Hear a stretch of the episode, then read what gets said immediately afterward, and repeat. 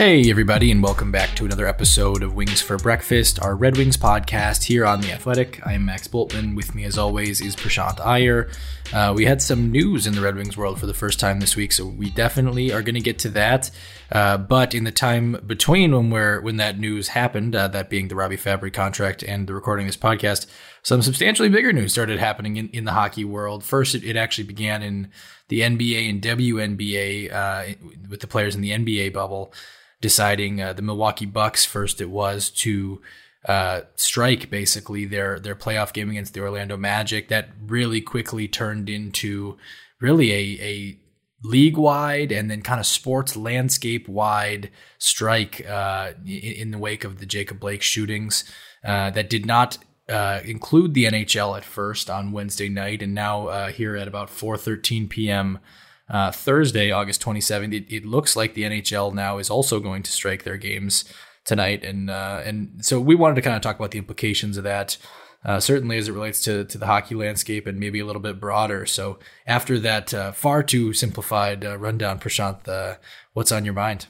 Yeah, I mean, this is um, you know we kind of addressed this a couple months back to a certain extent when the George Floyd um, you know situation happened and, and he was murdered uh, kind of at the hands of the police force there. And we talked a little bit about uh, what that meant and what that means for american kind of you know almost to a certain extent the that hundreds of years of this kind of stuff happening and how it seemingly just continues to happen. And and there was a great kind of a rallying around that uh, early on. There was a lot of protests protests continue to happen uh, on a daily basis. But almost, you know, over the last couple of weeks, it sort of felt like that momentum um, for real change had kind of been curbed to a certain extent. And you you saw this uh, kind of creeping in a little bit when the bubbles were being formed.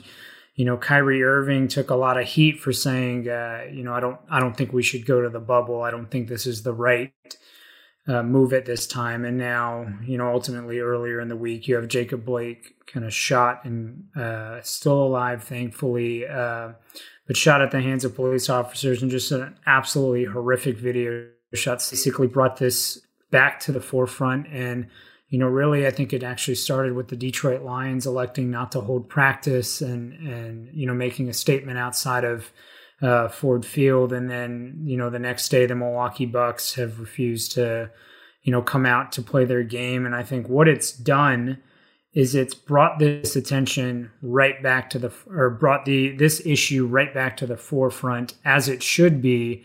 Um, where these athletes and and oftentimes you'll have these people talking about sticking to sports, stay in your lane, things like that you know, at the end of the day, these athletes are all human beings, all a part of the same society that you and I exist in, that everyone listening to this podcast exists in, and everyone is entitled to their, you know, opinion on on what's happening here. You're not just an athlete, you're not just a jock, you're not just a person doing whatever you're doing. You have the ability to influence and impact what happens in society. And right now, society is not protecting people that look like some of these athletes in the NBA, that look like some of these athletes in the NHL, the MLB, and the NFL. And it's honestly got to stop. And so I applaud these guys for using their platform to to stand up and say that.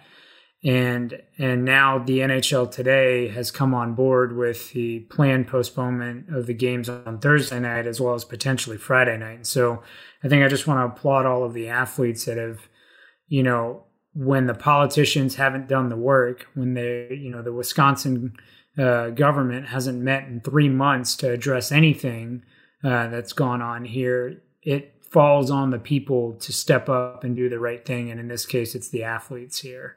Yeah, the reality kind of with the stay in your lane uh, talk that's always been funny is, that, you know, this is everyone's lane, no matter uh, no matter what venue you know someone from. I mean, this is the real world, and it it, it does affect. Uh, it should affect everyone emotionally, and it affects certainly uh, Black Americans to the degree that you know the epidemic of police brutality against Black Americans in, in, in this country you know, it affects him a lot more directly. But it, but I liked what Scott Burnside wrote in, in his column last night on the Athletic, which is that it, it's critical that white players take up this charge too. And I think that was kind of one of the more disappointing things about the NHL not immediately kind of joining the strike was, was that it, it seemed like once again uh, all action to to draw attention to demand change um, was going to once again be left to you know players in leagues that are predominantly black and and, and after the NHL I do think went um, yeah certainly they made efforts to to really publicly stand in solidarity with with people directly affected by police brutality and, and with um, people who, who live with that fear every day. I think when when the chance came to put that into action and, and actually stand in solidarity, I do think it was a pretty big missed opportunity.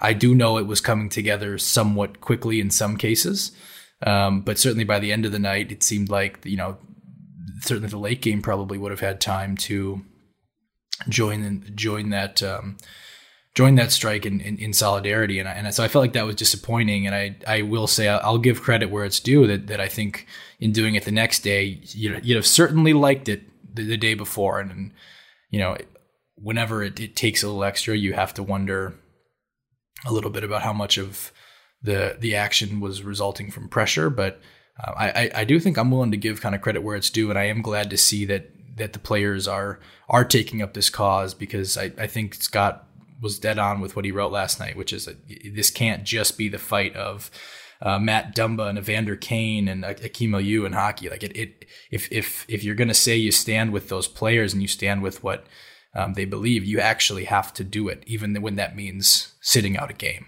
Yeah, I think that's that's a really important point that you're bringing up there, Max. And I think uh, you know, the comments that were made on on Wednesday night that oh, you know, we were waking up from our pregame nap, we didn't really know what was happening, we didn't have the time to process it. Well, I mean, look at look at what happened in the WNBA. I mean, these these athletes, they had their shirts, they had statements made, they were ready, you know, to go. And when you know, my understanding of what happened in the WNBA is there was one specific team, the Atlanta Dream, that really, really pushed for this to happen, for this strike to happen. And everyone got on board. Everyone got, you know, followed suit. Everyone understood the gravity of the situation. And I think that's what was sort of disheartening for me with the NHL players here is because over the hundreds of years that this has been happening, you've had black people stepping up to the platform, speaking out against the injustices that are happening, and having that fall on deaf ears. Uh, and really, what's going to drive substantial change at this point is the people that the, the non-black people of this country to step up and participate as allies. And and what that means is it's not just words. You can't put end racism on a on a jumbotron and say, "Congratulations, we did it." Uh, that doesn't work. It's got to go beyond words. It's got to go with action. It's got to be, honestly, it's got to get to the point where this you don't have to consult Ryan Reaves and ask what should we do yeah. here. This should be something that's an injustice that everyone feels. You should recognize that the color of your skin right now is dictating how you experience the world, and you should be stepping up to the platform and saying, "Hey."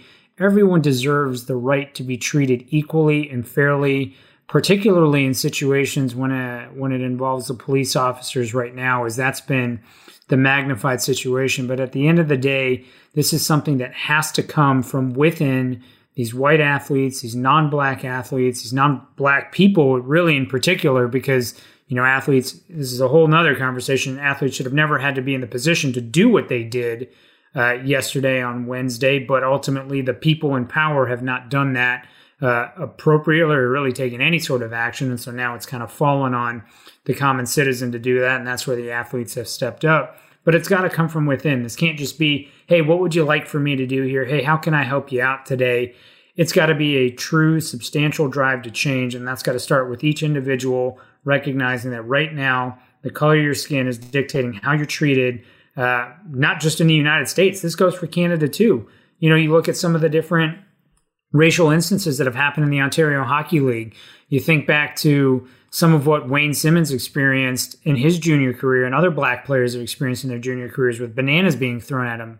Think back to Givani Smith and some of the issues he dealt with uh, in the OHL as well. So, you know, this isn't just a United States thing. This isn't just a black athlete thing. This isn't just a black person thing. This is a problem for every person on this planet right now because uh, it's it's it's systemic and it's gotta it's gotta it's gotta change. Absolutely, and that's where you know if, if we do give give the NHL players credit, it has to be with the caveat that it was a little late, and, and I still don't think they get as much credit as any other league does for this. I mean, it, it, it what it boils down to. I saw um, Dominic Smith, who plays for the New York Mets, and he he gave a press conference last night, and it absolutely broke my heart. And kind of the money quote from it the the one that really summed the whole thing up, I think, as as well as it as well as anything could have was I think the most difficult part of it is to see that people still don't care, and I think that's the the kind of that's the kind of impression you give when when you're the last league and the last teams and the last players to to get on board with something that is sweeping the sports world like that. Like that's the message it sends is that yeah, you know, it, it we support you in in statements, uh, but it's not our fight or something, right? Or or th- that's not the the kind of message you want to send, and and and it's obviously morally, uh, you know, obviously in terms of the you know the hockey is for everyone campaign. It, it everything about it sends the the message that your support is in in in text, sure, and in, in press releases, and sometimes in really genuine quotes. But when it comes when when the rest of everyone is doing something, and you have to wait and make sure everyone else is going to do it first, um, I do think it it lessens it lessens those words at at minimum. Yeah, I, I completely agree, and that's honestly the crux of the stick to sports. Uh, stay in your lane argument. It's it's continue to serve as a distraction for me so that I don't have to face the reality of what's going on right now. And that's what you get with the people yelling, keep politics out of sports, keep, you know, stay in your lane. It's the crux of I don't want to face this because I don't think this affects me. And that's that's a problem because this affects everybody because everyone should believe in the right that every single person deserves the same treatment. Uh, it doesn't matter, you know, the color of your skin, it doesn't matter, you know, your your gender, your orientation, nothing none of that matters. You deserve, you matter. You you deserve to be treated equally and fairly for who you are.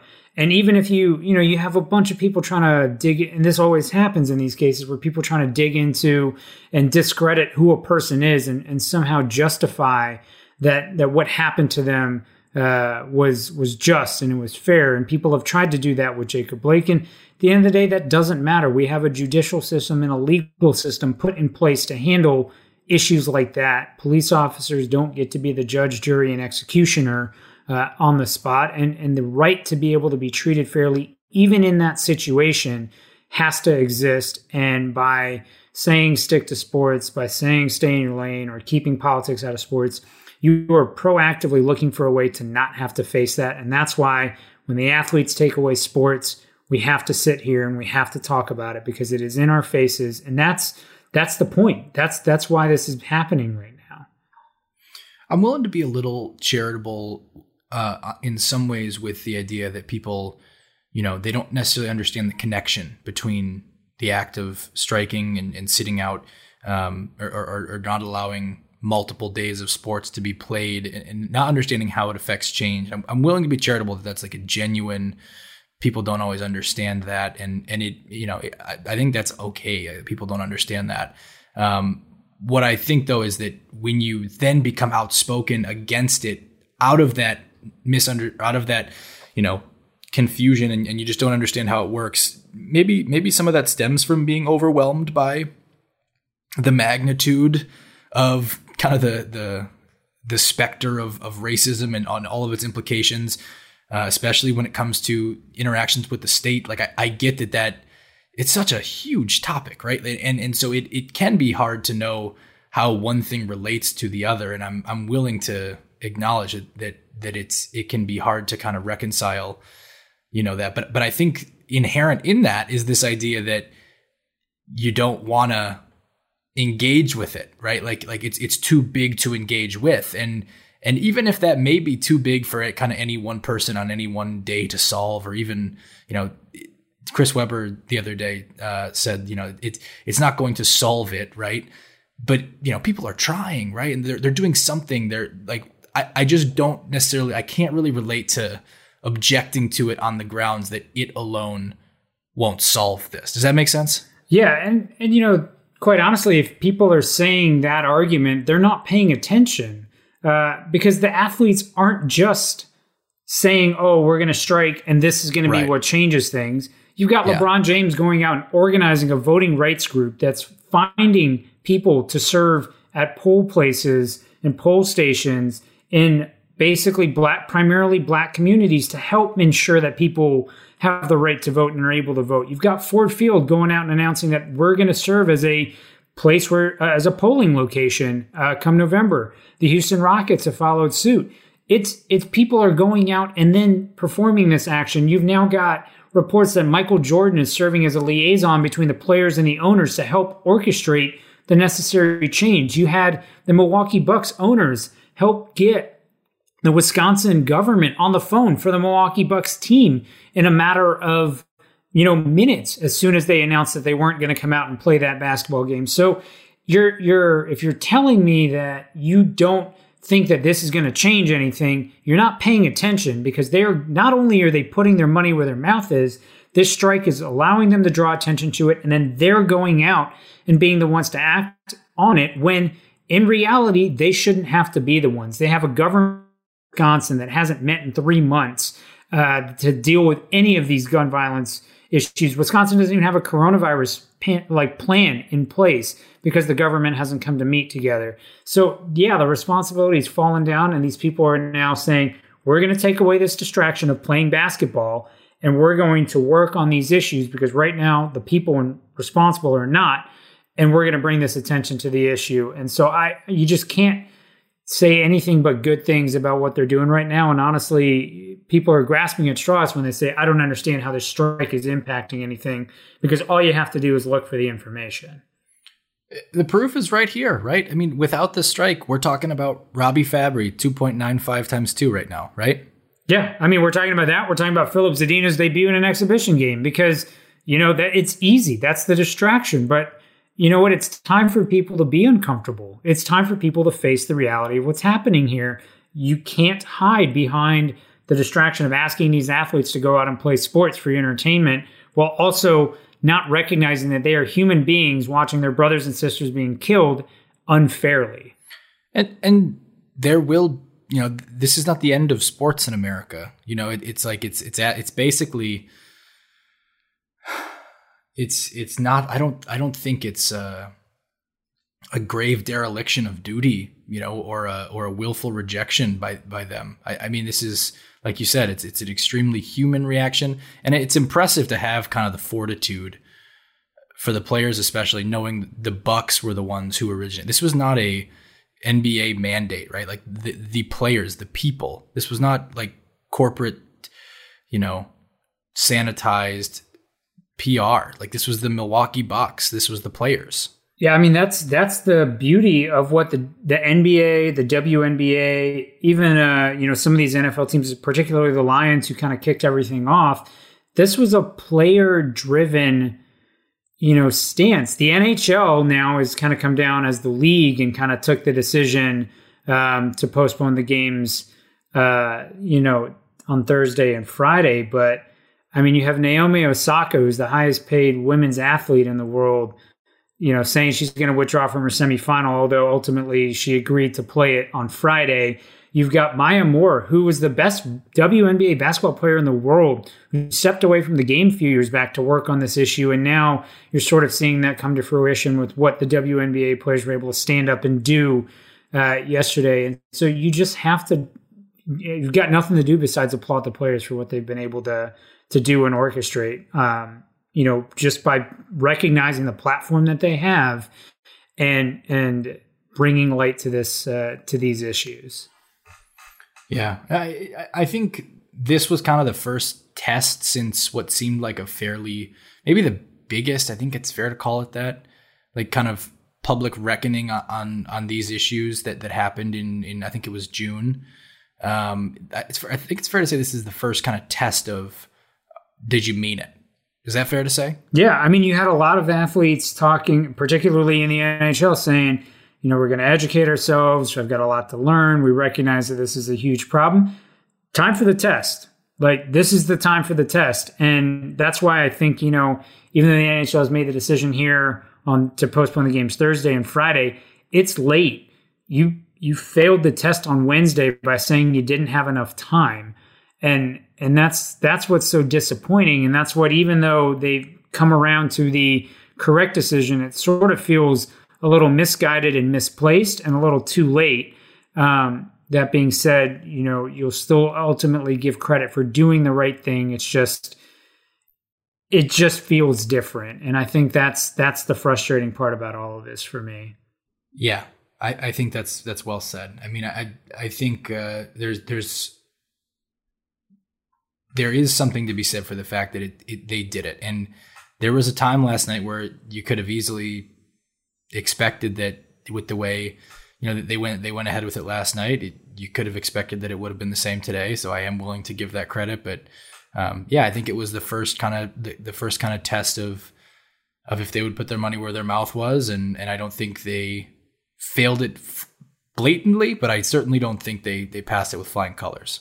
Yeah, I think that's probably the right way to put it. And ultimately, again, you know, it did fall on the Hockey Diversity Alliance to drive this ship. It fell on Matt Dumba to call it out on Wednesday night. Yes. It fell on, you know, Ryan Reaves to almost tell these players what, you know, you had multiple players apparently approached Ryan Reaves and asked kind of what we should do. So, you know, it still ultimately fell down to the the black players yeah. to be the ones to say this is what needs to happen or this is what I'm I'm, I'm feeling we need to do. And and again, you applaud the NHL for making the right decision. You want them to now learn from this and say, all right, now you know we need to recognize that there's this grave racial disparity happening, uh, you know, all over the world, but particularly in the United States and Canada for these athletes. And we need to be able to speak up, use our own voices, and recognize the injustice for ourselves and recognize what needs to be done without having to always rely on the black players to drive this.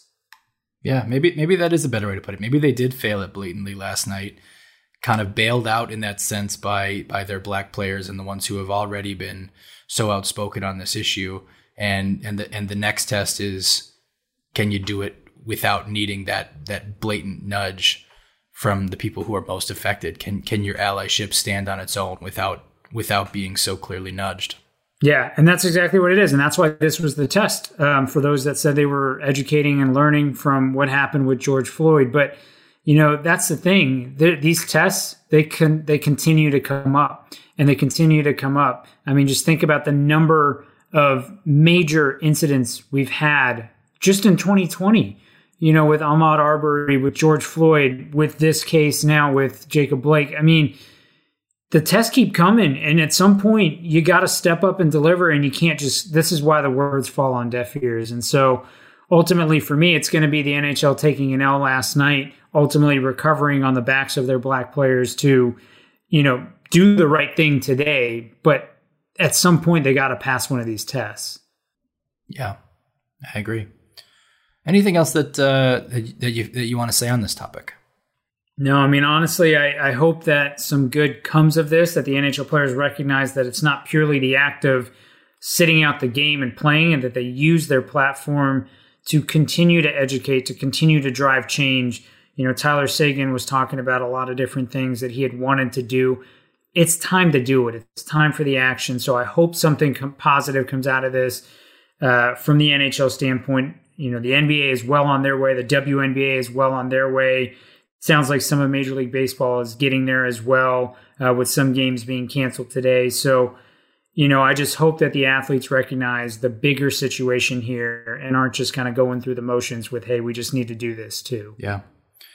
All right. Then we will get into uh, some of the hockey topics, which suddenly feel a hell of a lot less important than they did uh, on Monday afternoon when when there was some news. But uh, let's take a quick break for for a message, and then and then we'll get into it. Okay, we will get into the hockey now. So, uh, after what has felt like so little news for so long on the Red Wings, um, you know, first of all, it was Monday, right around noon, I think it was, that Filip Zadina finally got into his first game uh, on loan to to Trinec, and it was about a minute and 17 seconds after that that he, he scored his first goal, and then 11 minutes or so after that that he scored his second. Um, what I kind of termed a, a, loud debut for him in the Czech league. I think he only played two periods, about 15 minutes, but uh, two goals for him. What is what if anything does this mean for uh, Filip Zadina, and what's kind of your your reaction out of this? I mean, it, you know, it's encouraging that Zadina was able to get himself on the score sheet. I think almost immediately. Uh, I think you know, Max, in your article, you talked about this a little bit that you know his head coach really appreciated how much work he had put in on his upper body, um, and that yep. kind of allowed him to be a little bit more physical, allowed him to kind of withstand some of the hits that he was taking. He wasn't so easily displaced from the puck.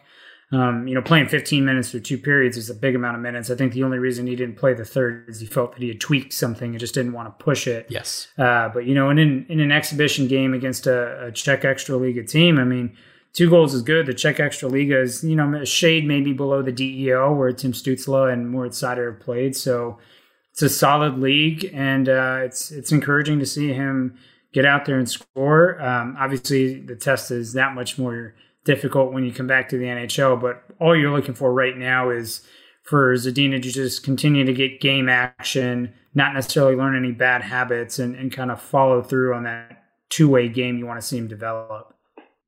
Yeah, so so his coach is Vaclav Varada, who who did play uh, I think almost 500 NHL games. He uh, he's coached Zadina in, in international play with the U18 Worlds and, and World Juniors. So I think his perspective on Zadina's growth um, is is an important one because he knew Zadina as as a, as a younger player and as a top prospect, and you know, as he put it, like they knew he had a good shot, they knew he could score goals, but improved speed, uh, improved ability to kind of handle body checks at speed, and I, I, think that matters a lot for his NHL readiness. Uh, on the two goals, the the, the goals themselves, um, have you seen the videos by now? Yeah, yeah, I saw them both. I mean, so uh, one of the things I was kind of looking at is we, we can talk about kind of quality of league, and, and we should, and it's important to it as, as we try to interpret things. Um, two goals in, in a game in any pro league is is a good day, no matter what. It's it's just rel- you know it's all relative of, of how good. But one of the things I was kind of looking at was how did these two goals, like, do either of them happen in the NHL? What's kind of your opinion on that? Yeah, I mean that first one seems like a sharp angle rebound. I mean you know that one's a little tricky because I think in the NHL that puck gets cleared away. I don't know that that's ever really sitting around the net. Uh, you know, for that. I think it was a pass. Actually, I do think it was a. Oh, was it a pass? pass? It was kind of tough. But he was so open. Video. He was so open. Right, like he's so open yeah. on that video. He catches a sharp angle, throws it in. I mean, maybe that happens, but you know, I don't love the goaltender's push across the crease there. I think that's one of the biggest things that gets discounted is just the quality of goalie that you see yep. uh, in the Czech Extra Extraliga. I think there's a huge gap between that and an NHL goalie, uh, given that the goalie position really gets selected down to, you know, arguably the top 60 goalies in the world uh, are playing in the NHL and everyone else is kind of dispersed elsewhere. So, uh, I don't think that first goal happens, and really, I don't think that second goal happens. That's kind of a long range wrist shot. I mean, it's tough to tell how much of that screen, uh, you know, really played a, a part in that shot. Like maybe the goalie didn't see it, maybe they couldn't, but I would expect that shot to get saved, you know, 97% of the time in the NHL. What I did like about it, though, the, the second one especially, is the defender moves his stick, right? He's defending the inside lane and he takes a swipe. And the second that the defender's stick vacates that lane through his legs, the puck is through his legs. Like it was great reaction time, great awareness by Zadina to recognize when that opportunity presented itself. Um, and then it goes in the net. And, and, like you said, I don't know if it ends up in the back of the net in the NHL. But uh, I like that as soon as the lane vacated, that puck was was in it, right? Like it was not the kind of delay that you couldn't envision happening uh, in you know in, the NHL. So does it go between the legs or does it go around him? I can't really tell. But either way, the, once the lane was vacated, was, the shot was taken. The first one. I, I think the, the other thing about it, I, I agree. The first one I don't think goes in. I think the goalie is in a better position in a NHL game. But I also think Zadina put it in the exact right spot to give himself a chance at it. Um, now, on a play like that, like within how many inches is he placing it? Like with with precision, I'm not totally sure.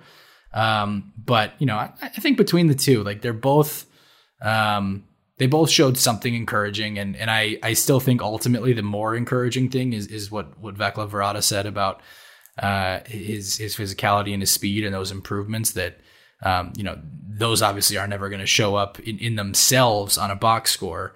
Uh, but are are as important to me as as either of the two goals, especially when you consider like you, you just don't know how play to play any one goal is going to translate from league to league.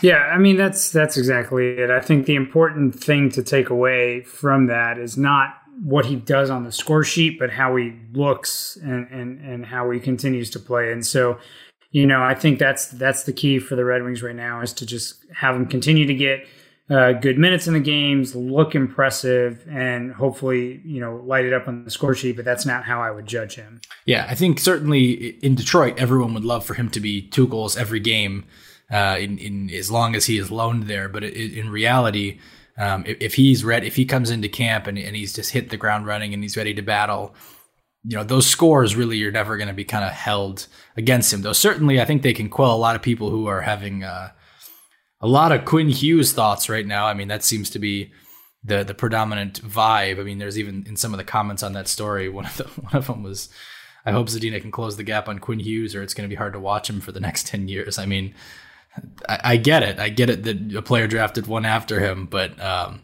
you know, let let them be two separate players.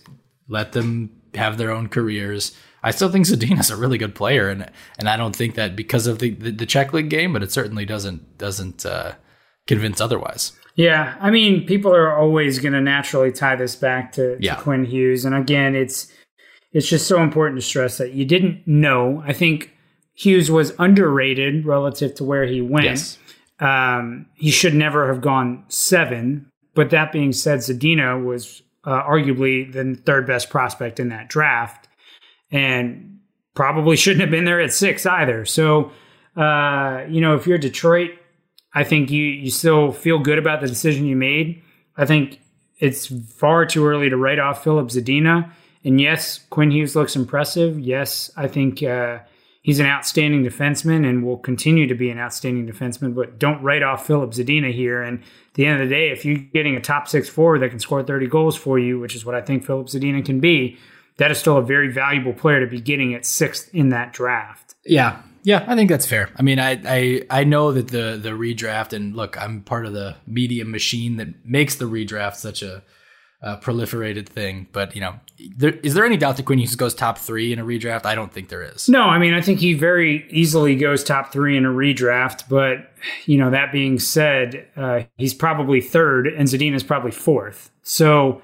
Uh, Brady Tkachuk has a, has something to say about that. Yeah, I think I'd still take Zadina at this point. I know Brady Tkachuk right. has obviously had a bigger impact in the NHL thus far, but I think Zadina's ceiling is uh, far higher. And so at, at, worst, you're still talking about Zadina being five and Hughes being three because uh, you're still not taking Hughes above Svechnikov. And I think Rasmus Dahlin is a better defenseman than than Hughes. You just don't get to see it because he plays in Buffalo. So, um, you know, I, I, I, still don't think the gap is that big. It looks big right now because of where they're at.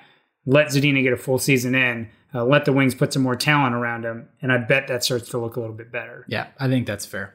Uh, moving into kind of the news, was, I think it was like two hours later. I was actually in the car when it happened.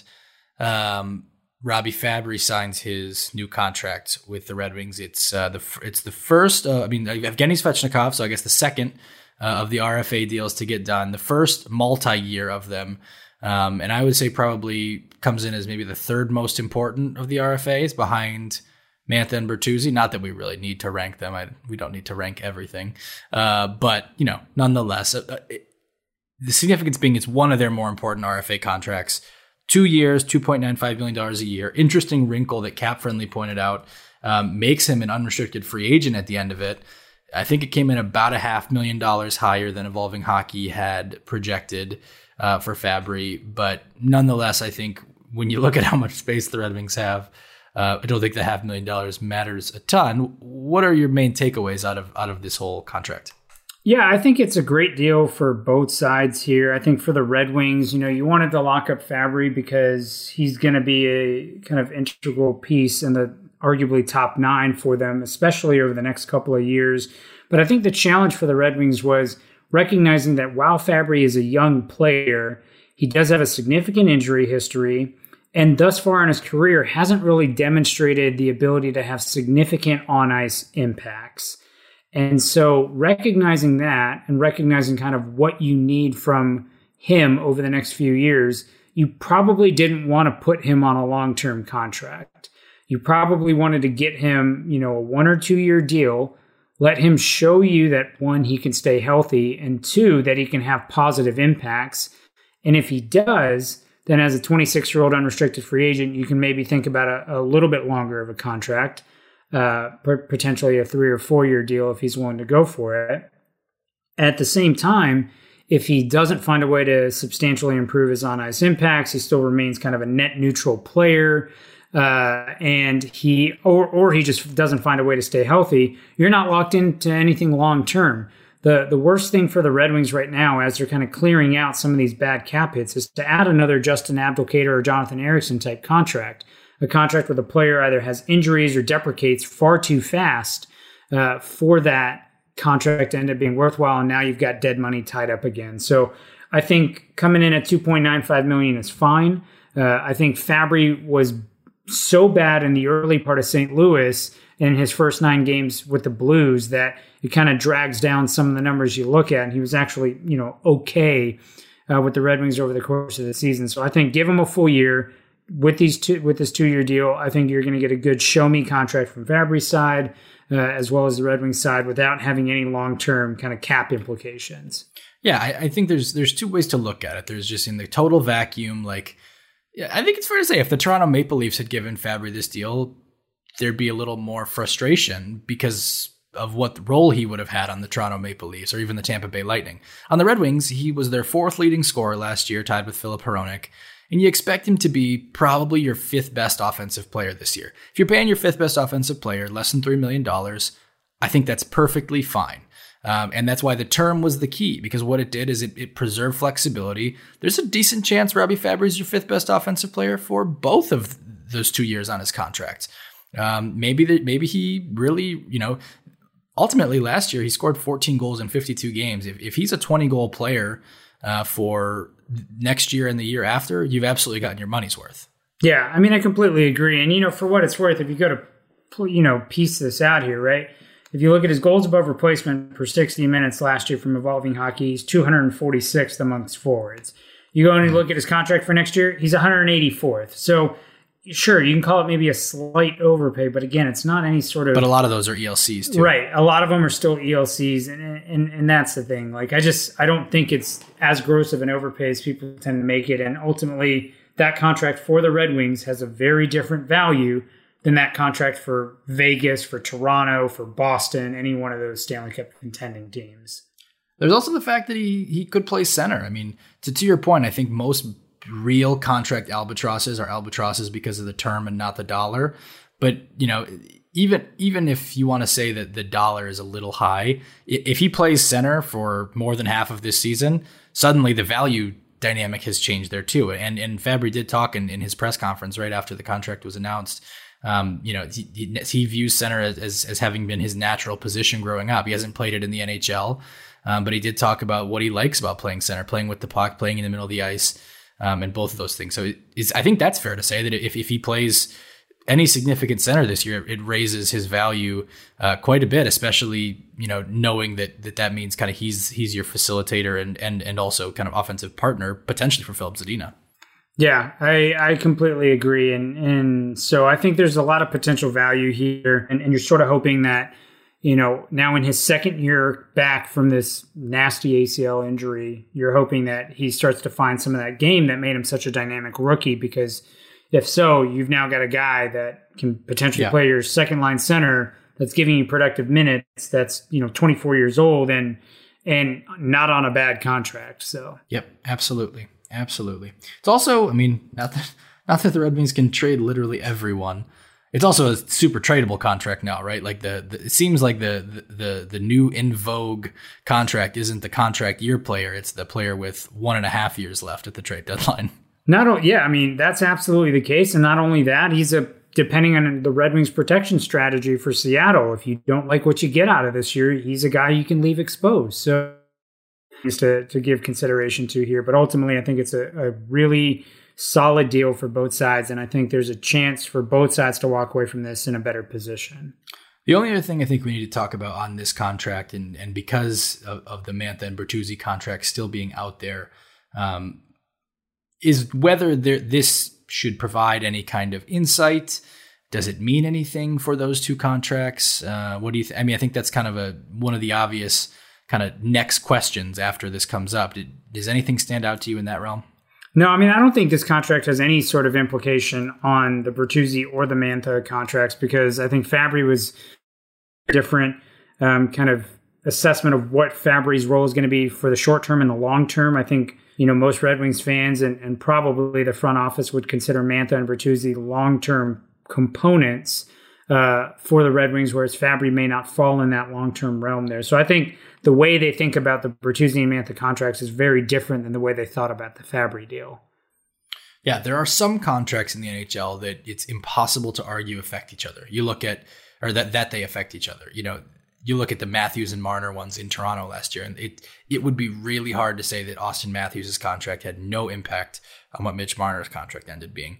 That said, like uh, certainly I don't, I wouldn't classify these, you know, Fabrian, Bertuzzi, and Mantha. I don't even know that I would classify Mantha's or Bertuzzi's contracts having that much of an effect on each other, just because at the end of the day they're both top line players right now. But but I do think it's fair to say that like Anthony Mantha is kind of a has has a chance at least to be a a like true first line player on on a really good team.